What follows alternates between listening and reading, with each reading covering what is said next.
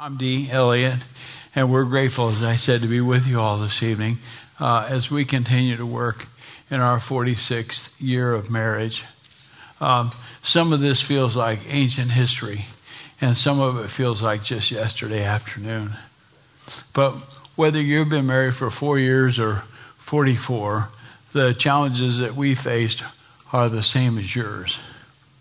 My early life was a series of contrasts in a dysfunctional family uh, that loved me and they oriented me to servant leadership. But it was underprivileged in that it wasn't modeled for me. I never saw it that way. Instead, my early years were was a process of self-discovery through activities and achievement through school, athletics, church, scouting. For instance, when I first accepted Christ as a junior high kiddo and was baptized at 13, it was without any input or consult from my folks. Isn't it amazing how we make decisions and learn to cope at early ages? And it carries forward as we move into our adult years. Little did I know how insidious these family of origin issues and factors would contribute to my next 40 years. Uh, life continued, and with it uh, came an appointment to the Naval Academy and the opportunity to serve my nation in Vietnam and to experience life in a wholly different way than that which I had uh, grown. I didn't intend to look back, but on Christmas Eve, my plebe year at Navy, I had a blind date with a gal that would change my life. Uh, that would be me. Yes, me. Hi, Well, I'm Roddy. She thinks it's that way. I, well, I thought it was anyway when we wrote the story. Okay, I'm Roddy. Uh, my parents were also a product of the Depression. They loved me and they did their very best to see that I had a good life. But my life was full of contradictions part grandiosity and part self doubt. My dad's alcoholism was the elephant in the middle of the room that was never addressed. Yet I witnessed the effects of his alcoholism, the damage it wreaked on my mother and dad's marriage, and how it impacted me and my sister. It was the center of the contradiction. Because of my mother's controlling nature and my father's passivity, I really did not have any sense of myself, uh, not a shred. I was a pleaser. Uh, and my sense of self was defined by what other people thought about me. On the outside, I looked like a gal who had everything together. On the inside, I was a scared little girl just trying to make it all look good. On Christmas of my junior year of college, this handsome guy entered the picture bigger than life. We had a crazy courtship more off than on over the next four year period while he was at the academy. And when our relationship was off, I thought Dee was an arrogant, horses, and you fill in the blank. The word was patoot. She took it out. I did. I thought maybe it, it would, you know, it, it would sort of tell our age. This, so. is, this filming is PG rated, I- With her in college in Kansas City and me in Annapolis, Maryland, we saw each other maybe a total of 15 days over the next six months before we broke up. Uh, but 18 months later, she simply couldn't resist an invitation to come to Philadelphia for an Army, Army Navy football game. Yes. After two years of not talking to each other, he called to ask me to the Army Navy game while he was on a date with another girl. I mean, he left her standing. It was in, it was in Baltimore. No, Phil- Philadelphia. I always get that wrong. Yes, he, he left her standing in a foot of snow and, uh, and cold to call me from a phone booth. I was out, so my dad answered the phone and took the message to pass along the invitation. When I got home from my date, my dad told me Dee had called and asked uh, him to invite me to the Army Navy game in November. Against my better judgment, I went anyway, not knowing what to expect other than it was going to be cold. But the courtship began, and at the time it seemed perfect. Oh, 18 months later, we were married, having spent fewer than two months together, stretched over four years. Oh, so now we're married, like I haven't told this story before. I moved away from home for the first time, and the whirlwind continued as he basically left me alone over the next four years, deploying back and forth to Vietnam. I was six months pregnant with our first son the last time he left. We were adult children of alcoholics, blinded by love, and clueless about what it took to be married. The prince had married the princess, but almost immediately our hurts, habits, and hangups combined to reveal themselves all too quickly. We were on a collision course to trouble and still didn't have a clue as how it was supposed to look. so, six years after this, uh, after we got married, I resigned my commission and we moved to Washington, D.C. Uh, Roddy wanted us to move to Dallas, but uh, her allegiances were split between her family and me, and the resentments were huge on both of our parts. James says a dual minded man or person is unstable in his ways, and that pretty much described us. By this time, we were in really serious trouble to the point that we considered and discussed possibly an open marriage, uh, possibly, uh, well, that conversation didn't go very well. He's oh, he is making all of this up. I mean, I cannot believe you're just coming up with these things. We're being filmed. Okay. With the move to Washington, I very quickly began to lose myself even more. With one child, I was staying at home while Dee transitioned to civilian life, and try as I would, I could not make things work especially for him. On Friday evenings, we attended prayer meetings at Georgetown University with some friends, actually, the only people we knew. I didn't recognize God's hand in this at the time, but while attending Georgetown, I became infatuated with a guy on the music team, and divorce was looming like a big cloud. Many years later, I understood that I was lonely and not feeling loved. My sense of grandiosity had kicked in, and I wasn't feeling appreciated or valued. I was looking for Dee to satisfy my needs, which was a joke. It wasn't his job, and he certainly wasn't getting his needs met by me. You know, the old happiness and holiness. We didn't know, even know how to identify our needs, and this is critical, much less how to communicate them to each other. So I'll admit I was a bit self absorbed. And I'll admit I was prone to dominate and manipulate Roddy, usually through verbal brute force. The marriage was so bad I was simply ready to cut my losses. But through the seeds of Scripture from childhood, I knew that God hates divorce. And I also loved our first son, who uh, had been born while I was deployed.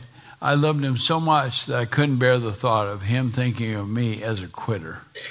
So we tried everything we could think of, but continued with crazy behaviors, doing only what we knew to do as young 28 year old married folks.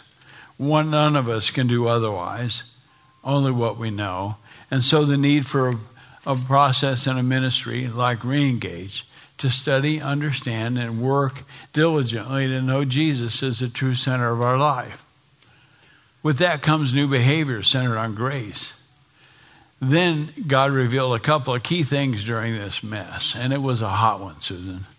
One, we sought godly counsel, uh, not of the world, but from a godly man who led us deliberately with Scripture and with truth. And he taught me from Ephesians 5 that I am to love my wife as Christ loved the church. And that constitutes dying for it every day. Uh, a second God thing, some 30 years later, and long after the Georgetown affair had ended, we, we and, and quite frankly had faded, we made an important second realization with the reengaged chapter on forgiveness. One of the outline myths is forgiveness requires forgetting. We, we know that God forgets and He casts our sin as far as east is from west, but as humans, we still remember. It's in our DNA to remember, and forgetting is just a myth. Recognizing that it's usually about bruised pride, healing for us occurred when the violations that we discussed a moment ago became unimportant. I can still remember it from 40 years ago, but it isn't important today because the pain of remembering was replaced with a transformed pair of hearts and a healed relationship. When trust was its replacement, and there was no place for bitterness or resentment, not forgetting the grievance, but when it was no longer important in our marriage or in any other relationship. As this healing continued, it became clear that the Lord was finally leading us to Dallas to be near family, but with a much healthier understanding and the tools to manage the influences and challenges of living near domineering and dysfunctional parents, whom I adored. So, for the next several years after moving to Dallas, I worked diligently and built a business and worshiped the idol of success. So, but I also sought godly counsel and had conflict in that. But I sought the godly counsel and I sought mentorship from a wonderful man. We met every Tuesday morning for two years at six o'clock in the morning and memorized scripture and talked about life and really got into the word. It was a beautiful time. But as a dog returns to his vomit, I regressed. And I forgot Peter's admonition in second chapter 5 and 8 when he says that my adversary, my adversary, the devil, is prowling and looking like, like a roaring lion looking to devour me. With the material success of a very robust business, my old friends, and I stress it, my old friends, pride, arrogance, and self absorbed self reliance moved back in, took control of my heart, and I manifested self destructive ways, principally by seeking my own counsel. I did what I knew to do, which was manage, manage my image and try to be involved in ministry. Image Management 101. But being rejected in ministry, my spirit was drying up. And as David wrote, as, as David wrote, rather, in Psalm 22.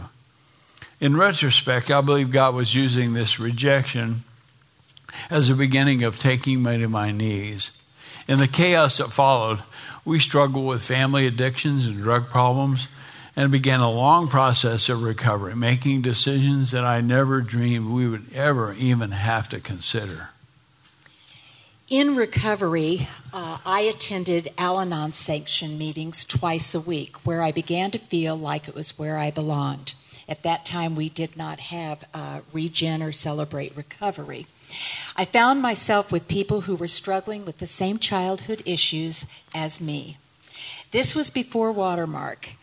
Uh, for once in my life, I felt safe, and I felt like I could get, be me, and that those people in those rooms understood me. I stayed in a. Tw- I was a slow learner. I stayed in a 12-step recovery program for 13 years, and God used the program and a wonderful woman who became my sponsor to turn my life towards Him. God performed a miracle in my life, and I will forever be grateful. I no longer was codependent allowing my adolescent child to have control over me. I started becoming the woman God wanted me to be, but it's a continuing process. By learning who I was and how to accept God's love, I began appreciating and loving myself and accepting who I was in God. That in turn allowed me to let go of my fears and start loving others, just as God would have me to do. I began to set healthy boundaries around Dee, and I turned the job of changing him over to God. And I prayed a lot. She did. But as the storm clouds abated in our family, my companies uh, came under attack, and I reverted to survival mode, alone and without community, trusting no one and believing that no one could either understand or, or care to understand. My Tower of Babel was about to fall. The worse it got, the more I isolated. I violated my early training. Two is one and one is none. And the very counsel of Ecclesiastes 4 Woe to the man that falls and doesn't have a brother to pick him up. With absolutely no community, sense of transparency, or accountability, I struggled to maintain my identity, my image, my self esteem, and financial well being. I trusted no one, and again I say, no one offered. Slowly at first, and then at a very fast pace, and certainly not very gently, God continued to strip me. And about this time in 2002, we began attending Watermark at the high school. I can't remember a thing that Todd taught during those those many months of being at the high school, but I can remember and recall the impact and recognized it as the Holy Spirit grabbing hold of my heart. As I yielded, He began to transform me. The darkest days were yet to come, but I stood on the claim that I was being held in God's very right hand. Scripture came alive to me again, and while I hated what was happening and with my financial net worth evaporating, I had to reconcile that God was in control just as He promised. As believers, we're called in Romans 8 to be conformed to the image of Christ, to be called, to be justified, glorified, and with it comes sanctification. That's a painful and sometimes lonely process. I also learned once again never to doubt in the dark the decisions I made in the light. One key event was the afternoon I sat with Roddy and acknowledged I was helpless with no answers and had surrendered to the Lord. He had me fully on my knees and was preparing me for what was still to come. I realized then that surrendering, however, to the Lord is not the same as losing. Instead, it is a claim on victory. It's a dichotomy in human terms but it's the essential contrast with common sense. I've since learned to pursue biblical uh, understanding, not that which is common to man, and trust not in my own understanding. I love Jeremiah, and in chapter 6, he tells us, he says, You're standing at the crossroads, so consider your path. Ask where the old, reliable paths are. Ask where the path is that leads to blessing, and follow it. If you do, you'll find rest for your soul. How wonderful is that? So simply said, trust in the Lord with all of our hearts. And so I committed that very day to, to pray with Roddy every single day. And I asked her to join me in seeking God's will and that old, reliable path that, was, that would lead us to blessing. This daily prayer changed our life slowly and entirely. And so I challenge each of you men to pray with your wife daily. Every single one of you guys to pray with your wife daily, however awkward it may be. And wives, I encourage you that if he won't initiate it, then you do it.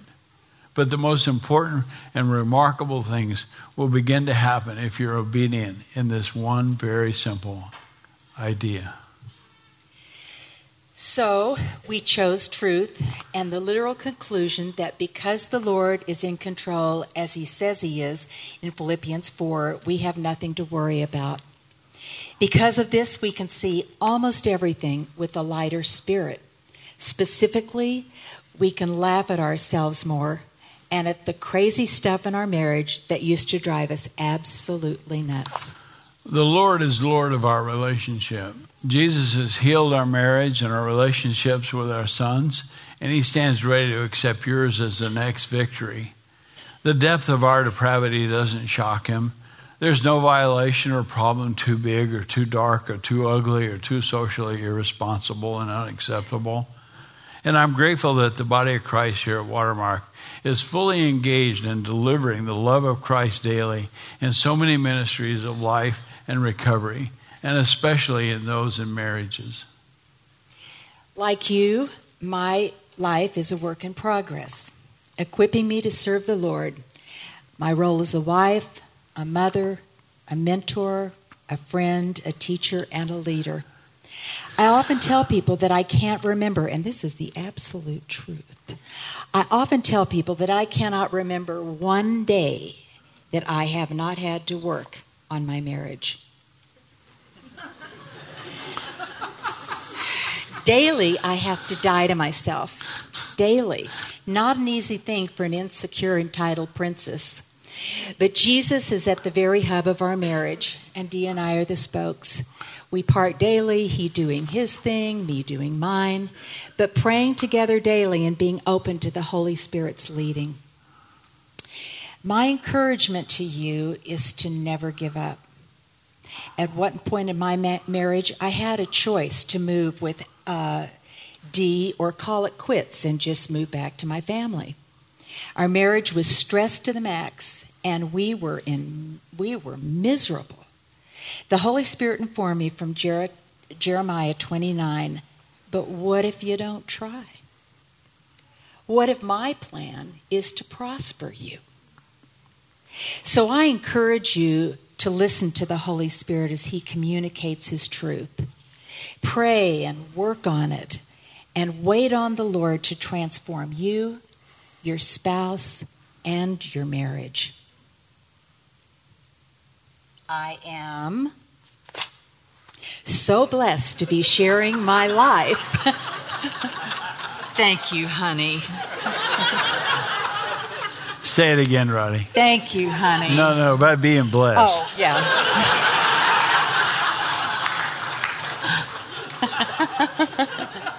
I am so blessed to be sharing life with the love of my life.